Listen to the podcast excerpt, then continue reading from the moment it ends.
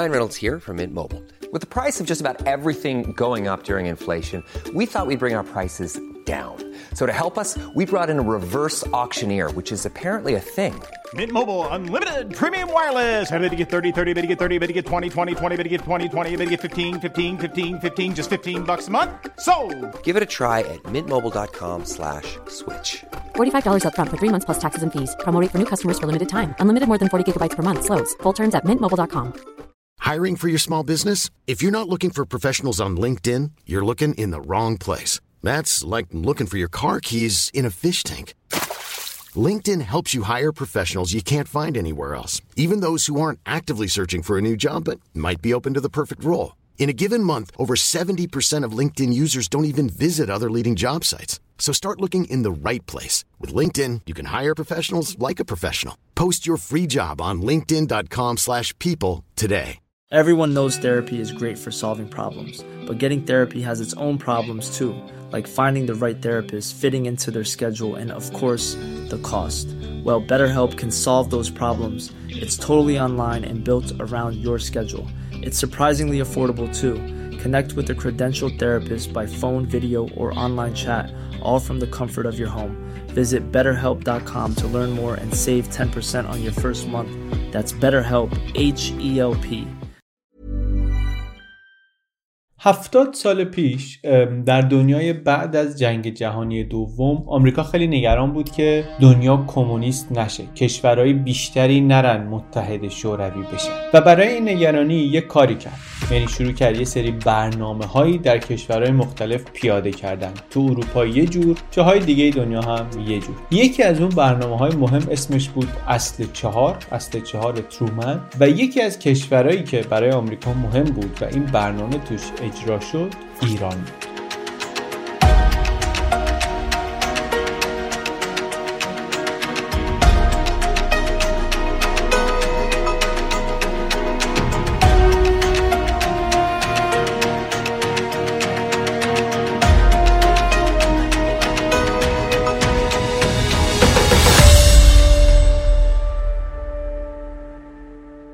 یک برنامه کمک رسانی بود با یه سری اهداف سیاسی پشتش و همینم یه مقداری کار موافقینش رو و مخالفینش رو سخت کرده و میکنه. بالاخره مثل هر چیز دیگری اینم خوبی داشته، بدی داشته لابد. منتها بحث درباره این موضوع هم خیلی وقتا اینطوریه که اونایی که میخوان ازش دفاع کنن کلن منکر این میشن که این برنامه هدف اصلیش سیاسی بوده، کلن میزنن زیرش، زیر بار نمیرن، و اونایی هم که مخالفشن اصلا حاضر نیستن خیلی وقتا بپذیرن که این برنامه اثرهای مثبت خیلی بزرگ و مهمی داشته در ایران، فقط به اون جنبه هدف سیاسیش میچسبن. ولی خب واقعیتش اینه که برنامه مهمه، برای ما خیلی مهم بوده. دونستن اثراتش به نظرم برای مایی که میخوایم تاریخ ایران رو بدونیم، تاریخ ایران قرن بیستم رو بدونیم، تاریخ توسعه ایران رو بفهمیم، بسیار مهمه. بر همین تو این ویدیو میخوام درباره اصل چهار ترومن صحبت کنیم در ایران.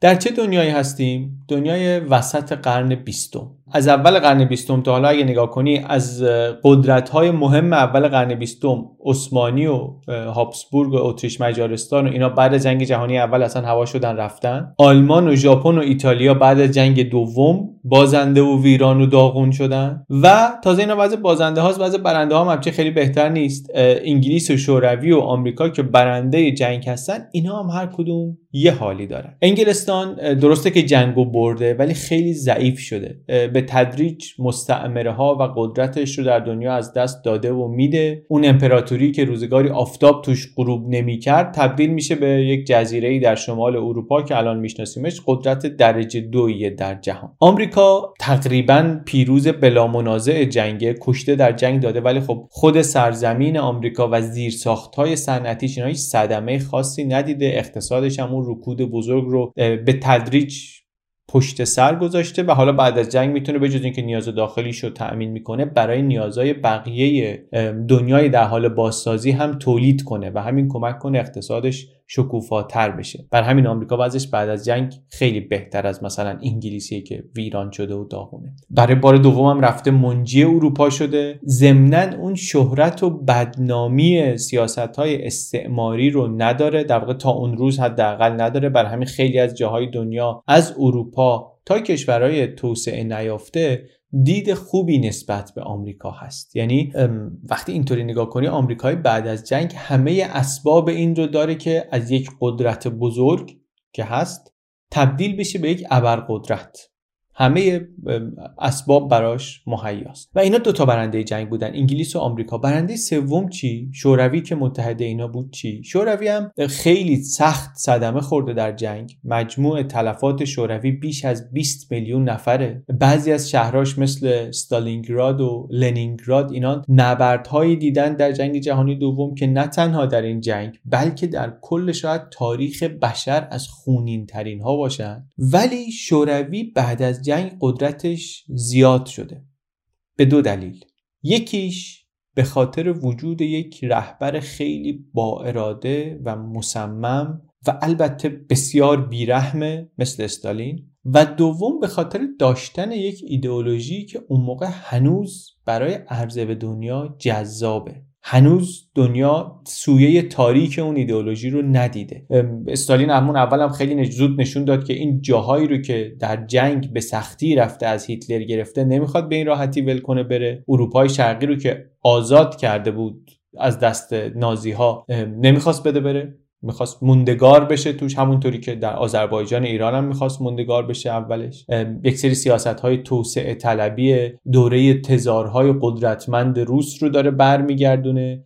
و حالا این ایده هم هست که میگم ایدئولوژی کمونیسم اون موقع واقعا خیلی وقت نیست که در دنیا مطرح شده، هنوز کسی نمیدونه در عمل چی میخواد از توش در بیاد. حرف حرف قشنگیه، هر کسی به اندازه توانش کار کنه، هر کس به اندازه نیازش بهره ببره. هنوزم خبری از اون جهنم مجمع الجزایر گولاک و این این کشتارها و دادگاه‌های استالینی و اینها دنیا نداره. شعارهای قشنگی خلاصه که برای خیلی‌ها جذابه، برای کسانی که از وضعیت فرودستی خودشون ناراضی هستن خیلی جذابه و نفوذ معنوی میده به شوروی فراتر از مرزهای خودش و حتی فراتر از مرزهای اروپای شرقی که توش قدرت سیاسی داره. شوروی در ایتالیا، در فرانسه، در آمریکای جنوبی که اینا حوزه غرب فرهنگی حساب میشن، همه جا نفوذ نفوذ فرهنگی داره، تحت تأثیرش هستن. و در نتیجه آمریکایی‌ها میفهمن که خب ما درسته که در این وضع جدید، در این ژئوپلیتیک جدیدی که داره شکل میگیره فرصت برامون زیاد هست، ولی تهدید هم کم نیست و یکی از تهدیدها همین بزرگ شدن دامنه نفوذ کمونیسمه. این خطرش دست کمی از خطر آلمان نازی برای ما نداره. هر انقلاب کمونیستی یه جای دنیا بشه یک خطر جدی امنیتی برای آمریکا. بجز این آمریکا اصلا دنبال اینه که با کشورهای بیشتری بتونه تجارت کنه و کار کنه و رو منابعشون و روی کار کردن باهاشون حساب بکنه. کشورهایی که برن در نفوذ کمونیسم از دسترس آمریکا خارج میشن. برای همین اولویت شماره یک سیاست خارجی آمریکا میشه مقابله با تهدید کمونیسم. بعد گفتن که خب اگه اولویت ما مقابله با تهدید کمونیسمه، کیا به گوششون این تهدید، این پیام کمونیسم قشنگتر میاد؟ کیا از همه بیشتر در معرض این هستن که جذب این حرفا بشن؟ اونایی که فقر و اختلاف طبقاتی بیشتری رو دارن میبینن و تجربه میکنن. پس ما چیکار کنیم که مردم یه جامعه کمونیست نشن؟ بریم زمینه گرایششون رو به این ایدئولوژی کم کنیم. یعنی بریم تو کشورهایی که جمعیت فقیر زیاد دارن، کشورهایی که زیرساختاشون توسعه نیافته است، کشورهایی که اختلاف طبقاتی توشون زیاده، ما بریم کمک کنیم اینا از این وضعیت در بیان. این شد یکی از برنامه‌های اصلی سیاست خارجی آمریکا در دنیای دو قطبی که بعد از جنگ جهانی دوم داشت شکل می‌گرفت. بعد از جنگ جهانی دوم، یعنی زمانی که روزولت مرده، اف دی آر بعد از چهار بار رئیس جمهور شدن در حال رئیس جمهوری از دنیا رفته، ترومن معاونش شده رئیس جمهور، جنگ رو تمام کرده. بلافاصله بعد از اینکه جنگ تمام شده چند جا مجبور شده همین سر تقسیم دنیا و حوزه نفوذ و اینا با استالین سرشاخ بشه. یکیش هم اتفاقا در ایرانه. استالین برخلاف بیانیه تهران حاضر نشده نیروهاشو ببره بیرون. ترومن التیماتوم میده و خلاصه همین یه پیش پرده ای شد از رابطه آمریکا و شوروی در جنگ سرد که دنیا بالاخره یه مزه از این گرفت که او یه همچین دنیایی میخواد بشه. و بعد همین آقای ترومن رفت انتخابات شرکت کرد و دور بعد دیگه این دفعه با رأی مردم انتخاب شد و شد رئیس جمهور آمریکا. رئیس جمهور که شد یک استراتژی مشخصی ارائه کرد برای مقابله با شوروی. اصلا سخنرانی مراسم سوگندش ببینیمش خیلی جالبه. توی سخنرانی بیشتر از نصفش داره درباره کمونیسم و مقابله با شوروی، نفوذ شوروی و اینا صحبت میکنه. Communism is based on the belief that man is so weak and inadequate. Communism suggests, uh, subjects the individual to arrest without lawful cause. Communism maintains that social wrongs can be corrected only by violence. و اینطوری هم نیست که فقط حرف بزنه و مثلا حرف کلی و اینا بزنه. اصلا خیلی مشخص میاد چهار تا اصل اساسی اعلام میکنه. یک دو سه چهار میگه اینا اولویت‌های سیاست ما هستن. الان اصلا اسم اصل چهار هم از اینجا میاد چون چهارمین اصل این چهارتا بوده. اولیش اولین اصل چی بود؟ یه سری سازمان‌های تازه تأسیس بین‌المللی رو باید تقویت کنیم. سازمان ملل نمونه بارزشه. اصل دوم این بود که یک سری کمک‌های اقتصادی باید بکنیم به اروپا که احیا بشه، بتونن رو پای خودشون وایسن، اون چیزی که بلند در قالب طرح مارشال عملی کرد آمریکا. سومین نکتهش این بود که همکاری نظامی امنیتی رو باید با اروپا زیاد بکنیم برای اینکه با تهدید امنیتی شوروی و کمونیسم مقابله بکنیم که منجر میشه به تشکیل ناتو که آیزنهاور گفتیم توش خیلی دخیل بود. و چهارمی میشه اینکه بریم به کشورهای توسعه نیافته، به کشورهای جهان سوم به اصطلاح اون روز کمک کنیم. کمک اقتصادی، کمک تکنولوژی بکنیم که این همون چیزیه که بعداً معروف میشه به اصل چهار، چون نکته چهارم سخنرانی آقای ترومن بود. تو همون سخنرانی میگه که فقر و بدبختی این کشورهای توسعه نیافته این فقط مشکل خودشون نیست، این درد ما هم هست، دودش تو چشم ما هم میره، صلح و امنیت ما رو هم تهدید میکنه، بر همین ما باید یه کاری براش بکنیم. نصف دنیا میگه الان یا غذای کافی ندارن یا درگیر فقرن، درگیر بیماریان، که البته چیز جدیدی نبوده، دنیا تا بوده همین بوده، بیشتر مردم فقیر بودن و درگیر بیماری بودن و زود میمردن. و منتها چیزی که جدید بوده این بوده که الان برای خیلی از اینها راه حل هایی پیدا شده بوده، یعنی دانشش و تکنولوژیش بوده که چطوری میشه شرایط رو بهتر کرد. گفتن برای اولین بار در تاریخ بشر حالا ما میخوایم از این امکاناتی که تکنولوژی برامون فراهم کرده استفاده کنیم، به مردم دیگه هم کمک کنیم.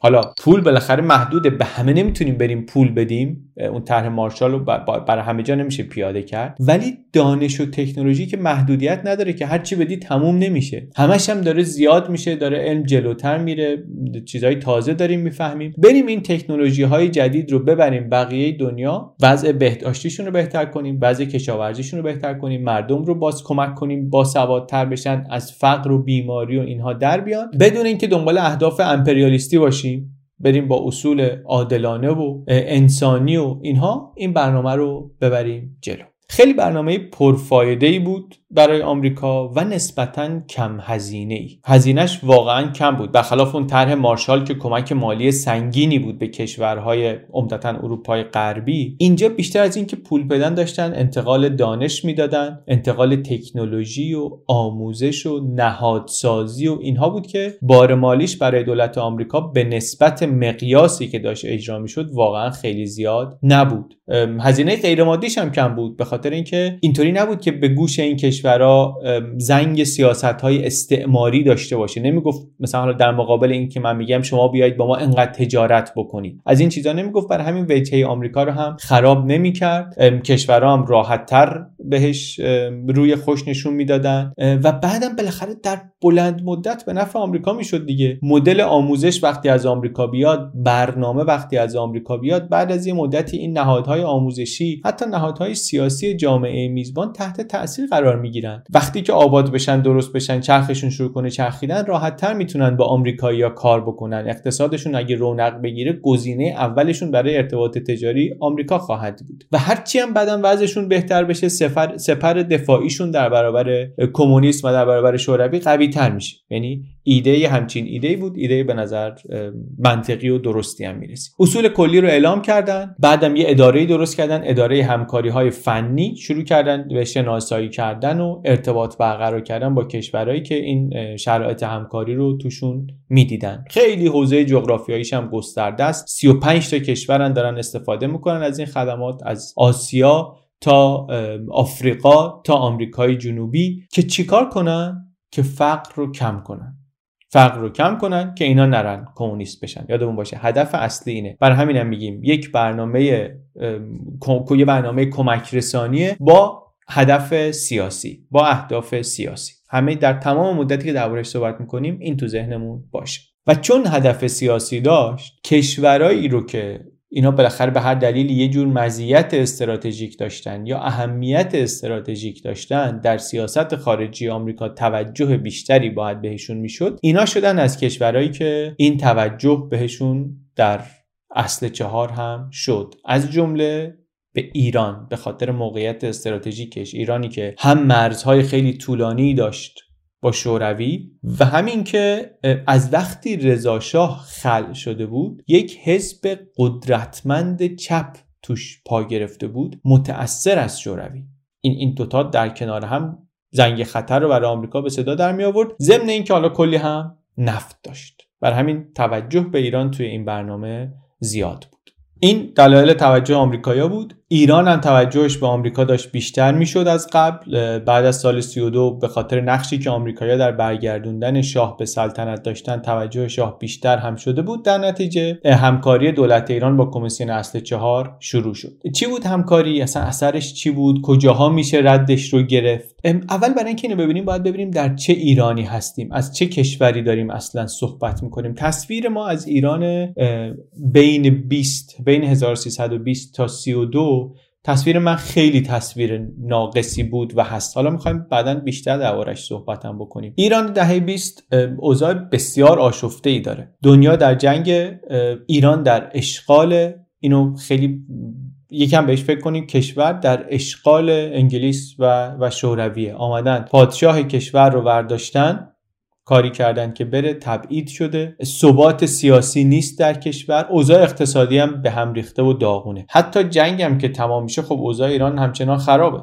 وامی هم از بانک جهانی میخوان برن بگیرن، طول میکشه روندش. تو این وضعیت یه گزارشی میاد در وزارت خارجه آمریکا، تو اون بخشی که مسئول کشورهای یونان و ترکیه و ایرانه، یه گزارش هشدارآمیزی میاد که ما ایران رو بررسی کردیم، واقعا وضع داغونی داره، اگر بهش کمک نشه خطر ناآرامی و بی ثباتی در این کشور جدیه. توضیح هم جلوتر دادیم که چرا برای آمریکا مهم بود. در نتیجه میگن که در قالب این برنامه اصل چهار به ایران هم باید بریم و کمک فنی و کمک آموزشی بدیم، وام هم باید بهشون بدیم.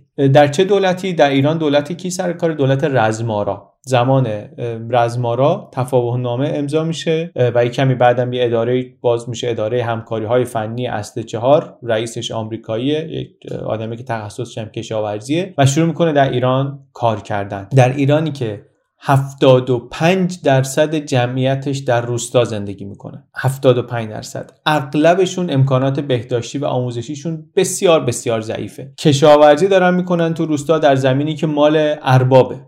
بعد کشاورزی سنتی و غیر مکانیزه و بازده خیلی پایین و, و بعد با این وضعیت کشاورزی که میکنن، اون محصولی که در میاد و پنج قسمت میکنن، یه قسمتش مال صاحب زمینه، یه قسمتش مال صاحب آبه، یه قسمتش مال صاحب گاوه، یه قسمتش مال صاحب بذره، یه قسمتش مال اونی که روش کار کرده. یعنی کشاورزه یک نهایت دو سهم میبره با این وضعیت اسفناک. و میگیم کشاورزی یعنی کشاورزی چی؟ یعنی هفتاد و پنج درصد جمعیت. این وضع اسفناک زندگی که دارن، این وضع امکانات و زیرساختی که هست، آمریکایی‌ها میترسن که خب شعارهای کمونیستی اینجا پا بگیره، در ایران محبوب بشه. بر همین تمرکز برنامه‌های اصل چهار در این جامعه میشه اینکه کیفیت زندگی رو در روستاها بهتر کنن. کمیسیون مشترک اصل چهار درست میشه، چهار تا عضو ایرانی داره، سه تا عضو آمریکایی داره. دولت ایران هم متحد میشه که بین اینا تعدادی معلم و بهیار و پرستار و پزشک و متخصص کشاورزی و اینها بده و یه سری هم ساختمون و امکانات و اینا. پول رو هم آمریکایی‌ها بیارن. پولی که البته اولش واقعا مبلغ خیلی زیادی نیست. اولش پانصد هزار دلاره، بعداً میرسه مثلا به بیست و سه میلیون دلار که خب برای اون زمان عدد قابل توجهی. همه هزینه‌های اجرای طرح، حقوق و مزایا و هزینه‌های اداری کارکنان آمریکایی و ایرانی و خرید وسایل و اینا همه در ایران، در خارج از ایران، همش با همین بودجه اصل چهار تأمین میشه. سیاستمدار و دولتی ایرانی چطوری برنامه رو میفهمه؟ اولش اول اینطوری احساس میکنه که خب برای کمک فنی و اینا میخواد بیاد، ولی پول میخواد بیاد از آمریکا دیگه، پول میخواد بیاد. مسابقه شروع میشه بین وزارتخونه‌ها و بخش‌های مختلف که چجوری برن یه بخشی از این کمک‌ها رو واسه خودشون بگیرن. یه مقدار که میگذره تو این مسابقه بودجه گرفتن و دست به پول رسوندن کسی موفق نمیشه، مشخص میشه که برنامه واقعا اینطوری نیست که مستقیم بیان پولی به دست کسی به وزارتخونه‌ای بدن. اینطوریه که بعد از یه مدتی باید بخش دولتی به تدریج یاد بگیره که چطوری باید برنامه تعریف کنه به جای پول گرفتن. با کمک برنامه‌های اصل چهار، کمیسیون اصل چهار بیاد اون نتیجه‌ای رو که میخواد مثلا بتونه بگیره. یه چیز جالبی هم اینجا هست. ببین برای من خیلی جالب بود بدونم که اصلا کیا، چه جور آدمایی دارن اینو پیش میبرن در آمریکا. بالاخره حرفی که داریم میزنیم حرف جالبیه، انتقال تکنولوژی و فلان، ولی اینا دارن توی کلی کشور، جاهای مختلف دنیا میرن مطالعه میکنن کی تو آمریکا داره به این چیزا فکر میکنه، ایده داره از کجا میاد، کیا دارن فکر میکنن. و جوابش این بود که دانشگاهی‌ها. اصل چهار یکی از اولین برنامه‌هایی بود در آمریکا که با همکاری نزدیک وزارت خارجه و دانشگاه داشت اجرا می‌شد. چه دانشگاهی؟ اواخر قرن نوزده در آمریکا یک سری دانشگاه تأسیس شده بودن که هدف اصلیشون بود که مثلا رو کشاورزی کار کنن که بازده کشاورزی در آمریکا بره بالا. خیلی هم جواب گرفته بودن. وقتی صحبت اصل چهار شد گفتن که کمک گرفتن از دانشگاه خیلی جواب داده، اینجا همین کارو بریم بقیه دنیا هم بکنیم. تو اون پانزده سالی که برنامه اصل چهار بود سی و پنج تا دانشگاه درگیر شدن.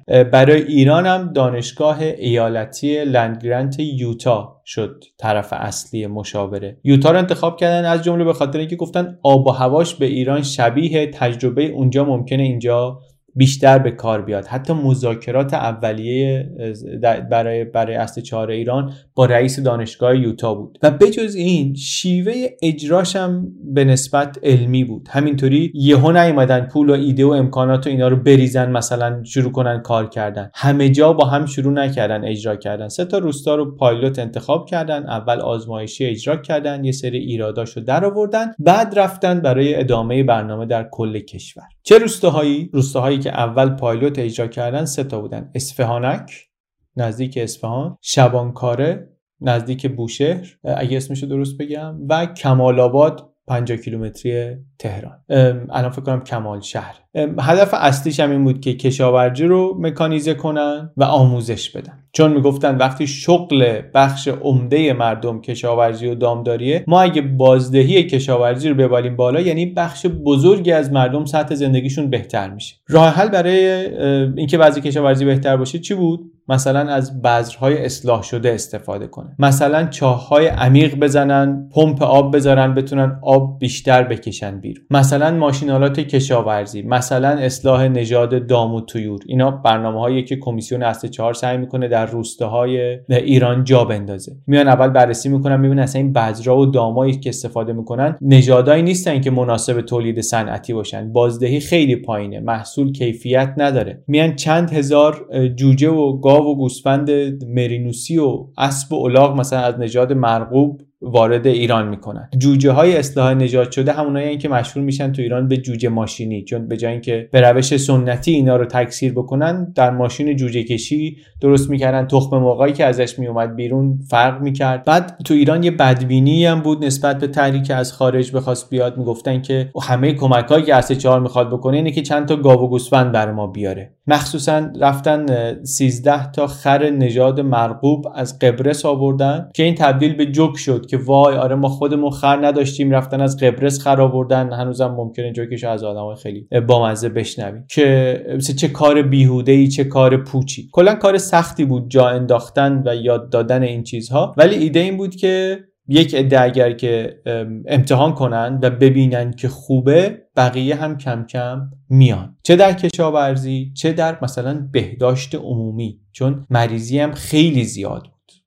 مالاریا، تراخم، وبا، حصبه، تیفوس، آبله، اینا اصلا جزئی از زندگی روزمره روزمره مردم روستا شده بود بود یعنی واقعا بود، نکش اون موقع شده بود بود مخصوصا بیماریهای مصری، بیماریهای عفونی که حالا یا از آب آلوده می اومد یا از اینکه امکانات اولیه‌ای بهداشتی نگرفتن. یه آمار گرفته بودن که در ایران هفده میلیونی اون روز پنج میلیون نفر مالاریا گرفته بودن که بعضیاشون حتی نرفته بودن مراجعه نکرده بودن برای درمان. سال بیست و شش یک چهارم کسایی که میرفتن مراکز درمانی مالاریا داشتن. واقعا آمارای تکان دهنده و عجیبیه و اینا بیماریایی که میشد با آموزش و تبلیغ یک سری اصول بهداشتی و واکسیناسیون و یاد دادن روش‌های مقابله و تأمین آب آشامیدنی سالم و اینا کمشون کرد. یعنی بیماریای لاعلاج نبودن، بیماریایی بودن که علاج براشون و پیشگیری براشون وجود داشت. توی دانشکده‌های پزشکی برنامه‌های آموزشی بهداشت عمومی گذاشتن واسه دانشجوهای علوم پزشکی که اینا بعداً بتونن برن توی روستاها ترویج بدن اینا رو. کارهای تبلیغاتی شروع کردن، جلسه‌های گروهی تو روستا گذاشتن، تمبر چاپ کردن برای مقابله با مالاریا. برنامه‌ریزی میکنن تو دانشگاه تهران یه انستیتوی آموزشی بهداشت همگانی درست بشه، یک شبکه‌ای از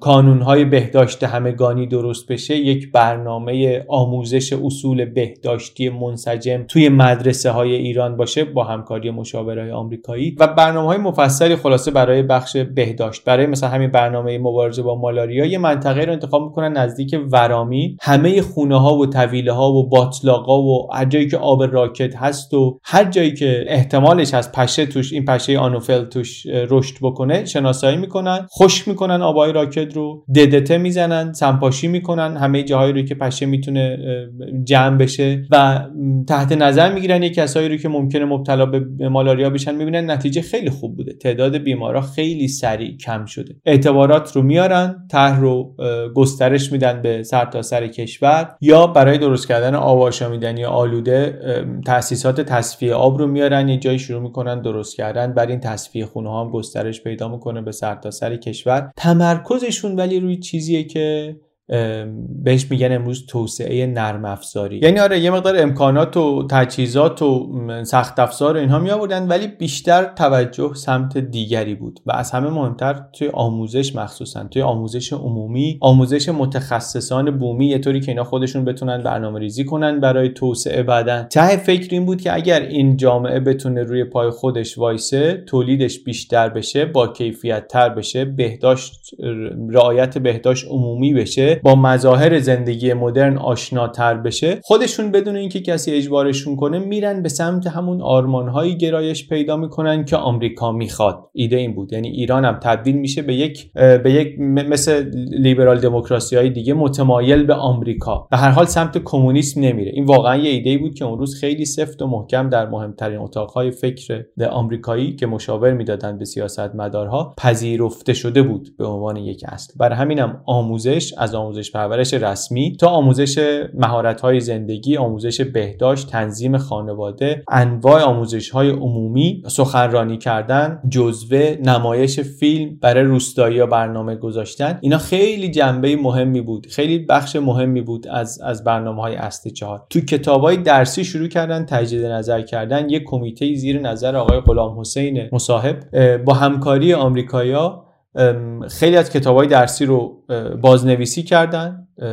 حالا آموزش‌ها بود، سوادآموزی بود، همکاری در ساختن مدرسه بود، دانشجو آمریکا بفرستن بود یا آمریکا بفرستن یا دانشگاه آمریکایی بیروت بفرستن واسه دوره‌های تخصصی. این بود که مثلا یه سری خانم‌ها آمدن مدیر شدن. این یه تأثیر فرهنگی طرح بود، تا موقع واقعا مرسوم نبود که در ایران زن‌ها در رده مدیریتی باشن. کلا خیلی کار بیرون از خونه مرسوم نبود که بکنن، ولی اگر که میکردن مثلا ماشین نویسی بود، منشیگری بود، این کارها بود. ولی پست مدیریتی در سطح مدیر میانی دادن، جایی که زیر دستشون چند تا مرد کار میکردن. دخترای بعضی از سیاست سیاسیون سرشناس، علاو و منوچهر اقبال و اینها جذب این اداره شدن. این یه جور باز دوباره الگوسازی بود در اون جهتی که هدف آمریکایا بود از اون طرح. و از اولش هم گفته بودن که ما هیچ علاقه‌ای نداریم در امور سیاسی و نظامی ایران دخالت کنیم. حالا علاقه که دا حالا شاید داشتن، شاید هم نداشتن. واقعیتش اینه که نتیجه طور دیگری شد. حالا علاق... علاقش خیلی مهم نیست. این دوره دوره‌ای بود که بسیار دوره مهمی شد در تاریخ ایران. دوره‌ای که اگه به سالاش دقت کرده باشیم، دوره ملی شدن نفت دیگه. ملی شدن نفت یکی از مهمترین رویدادهای سیاسی تاریخ معاصر ایرانه که تقریبا مثل همه چیه دیگه تاریخ ما پروندهش هنوز بازه، هنوز موضوع روزه، هنوز واقعا نمیشه دربارش درست نشست و صحبت کرد، چون جنگجویان مبارزی که همه چیو میدونن و آمادن برای یه طرف قصه شمشیر بزنن، صداشون خیلی بلندتر از اوناییه که کنجکاوی دارن که واقعا بفهمن چی شد و چرا اینطوری شد. ولی خلاصه این برنامه نتونست، نمیتونست طبیعتاً دور از این قصه بمونه. دعوای بین دولت ایران و انگلستان خیلی داغ و داغتر شد. آمریکا گفتیم مطلقاً سابقه استعمار نداشت تا اون موقع، حتی یه فاز ضد استعماری داشت. خودش یه مستعمره‌ای از انگلیس بود که آزاد شده بود، بعدم دوبار آمده بود منجی اروپایی‌ها شده بود، الانم خودش رو رهبر جهان آزاد میدید. تو ایران هم دیدها بهش مثبت بود، از جمله به خاطر همین ضد استعماری بودن دید روشنفکر دولتی‌ها مثبت بود، دید روشنفکرها و جامعه هم مثبت بود. حالا نه که همه مثبت بودن، ولی اینا اینا باز حواسمون باید باشه. همونطور که دید دید جامعه به آلمان‌ها مثبت بود یک زمانی، به آلمان مثبت بود یک زمانی، آلمانی‌ها مثبت بود، به آمریکا هم خوشبین بودن به خاطر اینکه حالا به استثنای حزب توده که دنبال خط شوروی بود خوشبین بودن. نه فقط شاه بلکه مصدق هم دیدش به آمریکا خیلی مثبت بود. بعد از اینکه نفت ایران تحریم شد، به مشکلات اقتصادی خورد، چند بار رفت از آمریکا درخواست کمک کرد.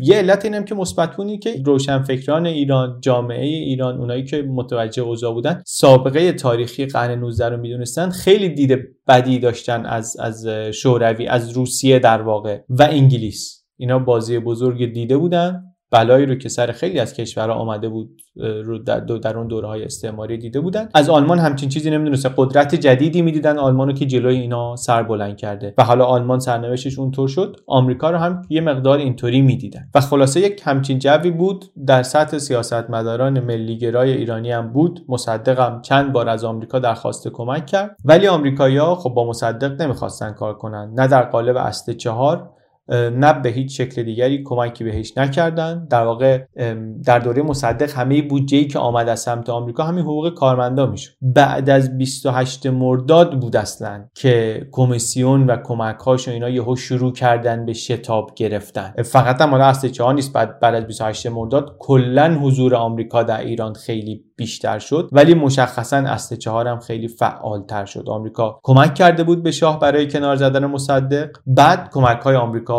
زیاد شد. یه نتیجهش هم این بود که حالا اینطوری برنامه اصل چهار مخالفین جدیدی هم در ایران پیدا می‌کرد. ملی‌گراهای طرفدار مصدق مخالفش بودن، چپ‌ها و حزب توده و اینا که خب از اول مخالف بودن، که عجیبم نبود، اصلا کلا برنامه در مقابل اینها و شوروی طراحی شده بود. تظاهرات کرده بودن، بیانیه میدادن که این استعمار نوینه، اینا میخوان ما رو مجبور کنن جنساشون رو بخریم، از این صحبت‌ها. ولی حالا ملی‌گراها هم داشتن یک فاز ضد آمریکایی می‌گرفتن بعد از این قصه ها. حالا ولی فارغ از این که کی دوست داشت و کی دوست نداشت، واقعیت اینه که خیلی از نهادهای سیاسی و اقتصادی و سازمانهای مهم برنامه ریزی در ایران که در سالهای بعد شکل گرفتن، متأثر بودن از مدل آمریکایی. واقعیت اینه که تجارت ایران و آمریکا خیلی رشد کرد در اون سالها. صادرات آمریکا به ایران بیست برابر صادرات ایران به آمریکا بود. البته این حالا داده‌های تاریخی هستن. ما اگه بخوایم نگاه کنیم که مثلا اصل چهار چقدر موفق بود یا نبود، خیلی به اینا نباید نگاه کنیم، چون هدف اصل چهار که مثلا زیاد کردن صادرات آمریکا به ایران نبود، که هدفش چه چیز دیگه بود. باید بریم نگاه کنیم ببینیم در جهت اون هدف چی کار کرده. اونجا که بریم میبینیم که خب بهداشت در روستا مسلماً بهتر شد، باسوادی در کل کشور در و البته در روستاها با شیب ملایمی رشد کرد. البته حالا باز دوباره یک بخشی از این رشد چه برای بهداشت چه برای سواد مال یک طرح مستقلیه برای اینکه تحصیل کرده های شهری رو در قالب سپاه بهداشت و سپاه دانش و اینا فرستادن به روستاها. منتها انقدر این ایده‌ای که اصلا بعد از انقلاب سفید مطرح شد شبیه به همون برنامه‌هایی که اصل چهار داشت که در واقع میشه رد پای اصل چهار رو اینجا توی اون طرح‌ها هم دید. باز تو آمار دقیق‌تر اینو میشه دید. سال سی و پنج از آدمای بالای ده سال ایران پانزده درصدن که میتونن بخونن و بنویسن. تو روستاها چهار درصدن. ظرف بیست سال این رشد میکنه، میرسه به چهل و دو درصد در کل کشور، بیست و پنج درصد در روستاها. یعنی رشد سواد، میبینید رشد سواددار شدن در روستاها از مناطق شهری هم بیشتره. و طبیعتا نمیشه همه اینا رو ربطش داد به یه عامل، ولی اصل چهار حتما در راه افتادن و سرعت گرفتن این روند نقش داشته، مستقیم یا غیر مستقیم. همونطوری که در آموزش عشایری داشته، آموزش هی روستا و شهر رو میگیم، ولی آموزش عشایری در ایران خب میدونیم گره خورده به اسم آقای محمد بهمن بیگی. خیلی ایشون آدم مهمیه به نظرم در تاریخ آموزشی ایران. داستان زندگی بسیار بسیار جالبی هم داره. ایشون آدمی بود از ایل قشقایی که بعد از مشروطه اینا عملاً حکمرانی میکردن بر یک مناطقی از ایران. بعد از رضا شاه رضا شاه در واقع اومد و جمعشون کرد و بعدم اینا با آلمانا بسته بودن. آلمان که شکست خورد، بازی سیاسی براشون تموم شد. این آقا رفت یه مدتی در همین برنامه اصل چهار ترومن با آمریکایی‌ها کار کرد و بعدن آموزش عشایری رو در ایران راه انداخت با روش خودش و با همتی بسیار الهام بخش و مثال زدنی. و باز درباره اینکه چقدر برنامه‌های بهمن بیگی مربوط میشه به کارش در اصل چهار، من راستش به نتیجه‌ای نرسیدم، نه توی کتابایی که از خودش خوندم نه جاهای دیگه. یه خورده حرفا متناقضه، ولی در شروعش حداقل به نظر میرسه که کمک‌های اداره اصل چهار شیراز مؤثر بوده. حالا اینا این این ارزیابی‌ها اینا چیزاییه که احتمالاً همون موقع میتونستن ببینن و گزارش بدن که بله با اصل چهار چنین شد و چنان شد. یه چیزی که برای من جالب‌تره اینه که ما الان شصت سال هفتاد سال بعد از اون با اون چیزی که امروز میدونیم و میبینیم برگردیم ببینیم که اون برنامه چه خوبیایی و بدیایی داشته. یعنی یه چیزایی رو ببینیم که آدمایی که اون موقع داشتن باهاش کار میکردن روش کار میکردن نمیتونستن اصلا ببینن. کجا میشه اینو دید برای اینکه حرفم ملموس‌تر بشه؟ یه جایی که خیلی خوب میشه دید و فقط هم از همین جایی که ایستادیم چند دهه بعد میشه دیدش، در همون برنامه‌های کشاورزی. یادمونه گفتیم یکی از مهمترین اهداف تر همین برنامه‌ها بود دیگه، ماشین‌آلات بیارن به جای نیروی کار رو به جای گاو و خر و این چیزها، دامی که استفاده می‌کردن برای کشاورزی. روستایی‌ها یاد بگیرن با تراکتور و خرمنکوب و پمپ و اینها کار کنن که واقعا هم یاد گرفتن. اونها هم اومد. یه سدهای مهمی مثل سد دز تو همین دوره طراحی شد، به تدریج اجرا شد. تولید محصولم به تناسب استفاده از این ماشین‌آلات بهتر شد تا حدی. اینا همه خوب بود. اشکالش ولی چی بود؟ دو تا اشکال بزرگ داشت این قصه. یکیش تقریباً زود معلوم شد، یکی دیگه‌اش خیلی بعد وقتی که بحران آب در ایران جدی شد، تبدیل شد اینطوری که الان شده به یکی از جدی ترین گرفتاری های ایران، اون موقع معلوم شد. قصه چی بود؟ قصه ریشه مشکلش در نظام زمینداری در ایران بود. سیستم چی بود؟ تو بیشتر روستاها کشاورز صاحب زمین که نبود، زمین مال یه اربابی بود که اصلا خیلی وقتا تو ده هم نبود. محصول رو جمع میکردن کشاورزا، مباشر ارباب میومد، سهم اربابی رو میبرد. کشاورز خب هم انگیزش کم بود، همین که سرمایه نمیتونست جمع کنه که مثلا مکانیزه کنه کشاورزی رو اینا. این شد که یه ده سالی که گذشت آمریکایی‌ها دیدن که ما مشکل مالکیت زمین رو تا ایران تا حل نکنیم نمیتونیم یه کاری کنیم که روستایی‌ها خیالشون راحت بشه، نمیتونیم مطمئن باشیم خشم روستایی‌ها تبدیل به شورش نمیشه. یعنی اصل هدفمون رو نمیتونیم برآورده کنیم به خاطر نظام زمینداری در ایران. یه فکر اساسی باید برای این بشه. شروع کردن یه مقدار به شاه فشار آوردن برای اصلاحات ارضی، یعنی برای تقسیم اراضی بین کشاورزا که حالا اونم مشکلات خودش رو پیدا کرد، حتی باعث شد تولید کشاورزی در میان مدت کمتر هم بشه. حالا اون یه داستان واقعا جداگانه مفصل‌تر باید صحبت کرد. همینشو فقط اینجا بگیم که به خاطر این شکل نظام مالکیت زمین همه طرح‌های کشاورزی اصل چهار در ایران خوب جواب نمیداد، یعنی به اون هدف اصلیش نمیرسید. اما مشکل بزرگتری که بعدها معلوم شد وقتی که بحران آب تبدیل شد به یک مسئله ترسناک برای بخش‌های بزرگتری از جامعه، مسئله استفاده از چاه‌های عمیق. چی بود قصه؟ اینا اولش رفتن برآورد کردن دیدن ایران هفتصد و پنجاه هزار جریب زمین قابل کشاورزی داره، گفتن ما می‌خوایم تولید رو ببریم بالا، یه راهش اینه که زمین قابل کش رو در ایران زیاد کنیم، ببریم برسونیم به یک میلیون و دویست و پنجاه هزار جریب. چی جلومون رو گرفته؟ کم آبی. کم آبی همیشه برای ایران مشکل اساسی بوده، همیشه کشور و سرزمین خشک و کم آبی بوده، مشکلی که البته ساکنینش براش راه حل‌های محلی خوبی هم پیدا کرده بودن. حداقلش اینه که از دو سه قرن قبل از میلاد مسیح میدونیم در ایران یک ابتکارایی داشتن برای مدیریت منابع آب. چیکار میکردن؟ کانالای زیرزمینی میزدن، به جای اینکه در عمق خیلی برن پایین، افقی، که آب رو بتونن برسونن به جاهای خشک. تفاوتش با کانال روی باز زمین اینه که کانال روی زمین خب مسافت زیاد و آفتاب و گرما آب بخار میشه دیگه، ولی کانال زیرزمینی آب تبخیر نمیشه اونطور. یک اختراع مهم و جالب ایرانی این این سیستم قنات‌ها. اگر نبود شهرهای کویری مثل یزد، مثل کرمان، مثل دامغان، مثل کاشان، اینا احتمالاً اصلا هیچ وقت شهر نمی‌شدن. خیلی هم تکنولوژی جالب و دقیقی بوده، از دستاوردهای مهم مهندسی ایرانیه. چاهاشون خیلی عمیق نبود، مثلا سیصد متر میرفت پایین، ولی افقی قنات ممکن بود هشتاد کیلومتر هم بره. پنجاه هزار تا قنات میگن هست در ایران. این خلاصه راه حل بومی و سنتی بود در اقلیم گرم و خشک فلات ایران که آب رو چطوری برسونن به یه جاهای دور از دسترسی با این لوله کشی، کانال کشی زیرزمینی، آب کشاورزی رو و آب آشامیدنی رو. قرنها ایرانی‌ها داشتن این کارو میکردن، ولی خب این سیستم ظرفیتش کم بود، مخصوصا برای اون رشدی که اینا می‌خواستن مناسب نبود. گسترش دادنش هم کاری نبود که سریع بشه انجام داد. برای همین اینا گفتن که خب ما عمیق‌تر می‌کنیم. ما با تکنولوژی امروز میتونیم به جای اینکه افقی اینقدر طولانی بریم جلو، عمودی هر جای چاهو عمیق‌تر بزنیم. هم ابزار مدرن هست که بشه چاه‌های عمیق زد، هم پمپ‌های قوی میشه داشت که میشه خرید که بذاری سر چاه آب از اعماق زمین بکشه بالا. این مال جاهایی که رودخونه نیست، اون جاهایی هم که رودخونه هست سد میزنیم، سدای بزرگ بتونی میزنیم، آب جمع بشه، این آبو میکشیم میبریم سر زمینهای کشاورزی. این کارو کردن، زمینهای زیر کشتم زیاد شد، انقدری که دیگه قناتو کسی بهش توجهی نمیکرد. قنات یه چیزی بود که نگهداریش کار داشت، زحمت داشت، هزینه داشت، وقت میبرد. قناتا رو کسی کاری به کارش نداشت، لایروبی نشدن، نگهداری نشدن، کم کم از بین رفتن خیلیاشون، غافل از این که اون چاه‌های عمیق، اون پمپ‌های قوی دارن آبی رو میکشن از اعماق زمین که از هزاران سال پیش ذخیره شده.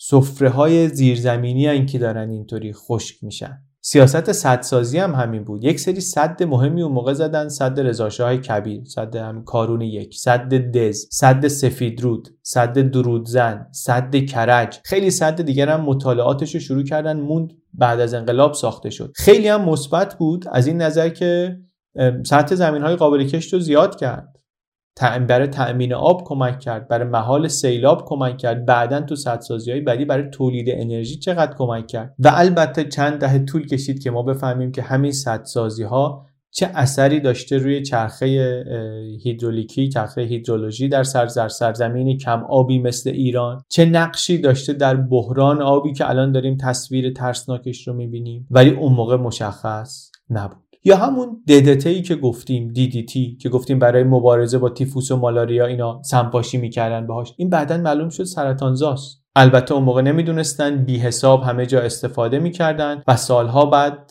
بعد از اینکه اثر چشمگیر مثبتش در کوتاه مدت دیده شده بود، در بلند مدت آثار منفیش هم کم کم آشکار شد. میبینید چی میشه دیگه. مثل همیشه برآورد کلی و مستقل کردن سخته. آدم اگه نخواد حرف رو هوا بزنه، واقعا به این راحتی نمیتونه بگه اصل چهار خوب بود یا بد بود. نه نه میشه، نه خیلی احتمالاً فایده ای داره.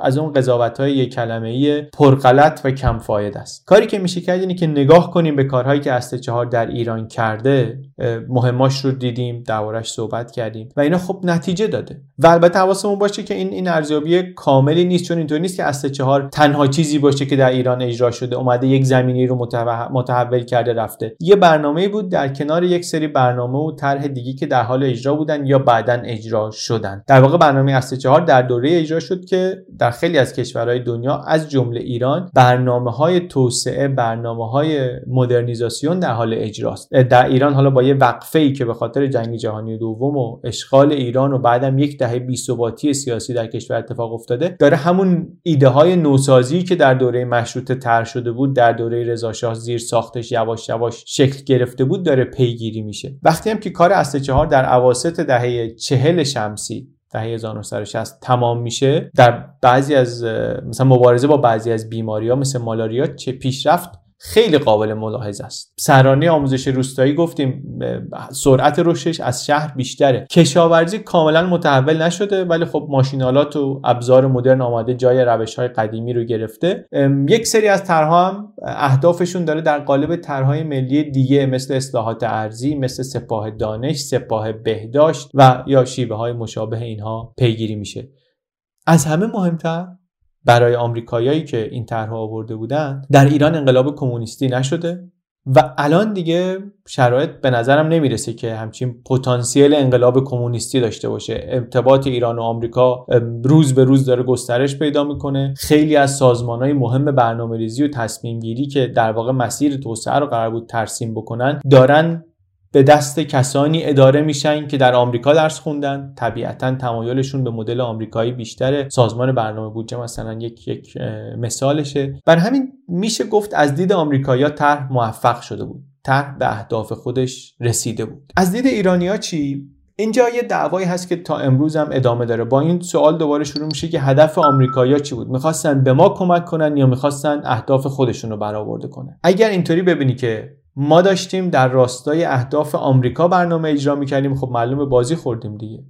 بازی خوردیم. چون درسته که مزایایی هم برای ما داشت، ولی اصلش این بود که اونا به اهدافشون رسیدن. من فکر می‌کنم شاید وقتشه که اصلا قضیه رو یک جور دیگری ببینیم. بپذیریم که اصلا هیچ گربه‌ای برای رضای خدا موش نمیگیره، اینطوری که میگن. خب هر کشوری هم که ارتباط میگیره با کشور دیگری، هر قراردادی میبنده، هر کمکی میکنه، دنبال منافع خودشه. یعنی باید اینطوری باشه. اگر نباشه، اگر پولش و امکاناتش رو بدونه اینکه به منافع خودش توجه کنه ببره یه جای دیگری، حتما کار غلطی داره میکنه. این قاعده پذیرفته، همه هم میدونن، پیش‌فرضم اینه. هر کشوری در ارتباط با هر کشور دیگری اول به منافع خودش فکر میکنه. ما ما اگه اینو سختمونه بفهمیم، شاید واقعا باید زاویه دید خودمون رو یه مقدار عوض بکنیم. تو ایران اگه مخالفت‌هایی رو که از همون اول با اصل چهار میکردن نگاه کنی، خیلی جالبه. همون حرفایی رو میبینی که امروز هم دارن میزنن، در موارد مشابهی میشنوی. اینکه اینا دخالت در امور ماست، اینکه اینا شبکه جاسوسی و توطئه دارن درست میکنن، هم چپ‌ها دارن این رو میگن، هم ملی‌گراها دارن این رو میگن وقتی که ضد آمریکایی و ضد اصل چهار و اینها میشن. خلاصه نیمه دهه چهل هم کم کم فعالیت‌های دفتر اصل چهار در ایران کم میشه، طرح‌های ناتمام رو هم میان تحویل نهادهای ایرانی میدن و میرن. امروز که من برمیگردم مثلا بعد هفتاد سال فکر میکنم به اصل چهار، به برنامه های اصل چهار نگاه میکنم، ببینم خب خواسته های آمریکایی ها خب همونی بود که میگفتن. طرف ایرانی هم میخواست که بیفته در مسیر توسعه کشور و یک سری اصلاحات مهمی در کشاورزی و در بهداشت و آموزش و اینها تجربه کنه، ببینه. بهترین خروجی که میشه تصور کرد و دوست داشت، خواست، آرزو کرد چیه؟ این نیست که یکی به خواسته هاش برسه و یکی دست خالی بره. اینا همه برنامه توسعه رو بتونن پیش ببرن ولی آمریکایی‌ها نتونن به هدفشون برسن. این این همون چیزی که بهش میگیم برد باخت دیگه. این این نیست. ایدئال اینه که هر دو بتونن دستاوردهایی داشته باشن. حالا یکی بیشتر میبره، یکی کمتر میبره، ولی هیچ کدوم نمیبازن. بازنده اونیه که اصلا تو بازی نیست. باخت مال اون وقتیه که اصلا از این بازی بیرونی، بری از بازی بیرون. قضیه اصل چهارم به نظرم با یک همچین دیدگاهی برای ما قابل فهم تر میشه. یک طرحی بود، دلیل اصلیش تأمین منافعی بود در راستای سیاست خارجی آمریکا، منتها درست در همون جهتی و درست در همون زمانی این طرح به ایران پیشنهاد شد که کشور در حال نوسازی بود و این کمک‌های فنی و آموزشی و تجهیزات و پولی که برای ایران آورد در نوسازی بهش خیلی کمک کرد. اینطوری که نگاه کنیم دیگه اون سوال غلطه رو نمیپرسیم که اصل چهار در راستای منافع آمریکا بود یا در راستای منافع ایران بود. سوال مهمتر به نظر من، سوال بهتر برامون این میشه که نگاه کنیم ما اگر برامون توسعه ایران مهمه، این برنامه‌های اصل چهار در نهایت به نفع ایران شد در مسیر توسعه یا به ضرر ایران شد؟ این سوالی که من دوست دارم جواب شما رو هم در موردش بدونم.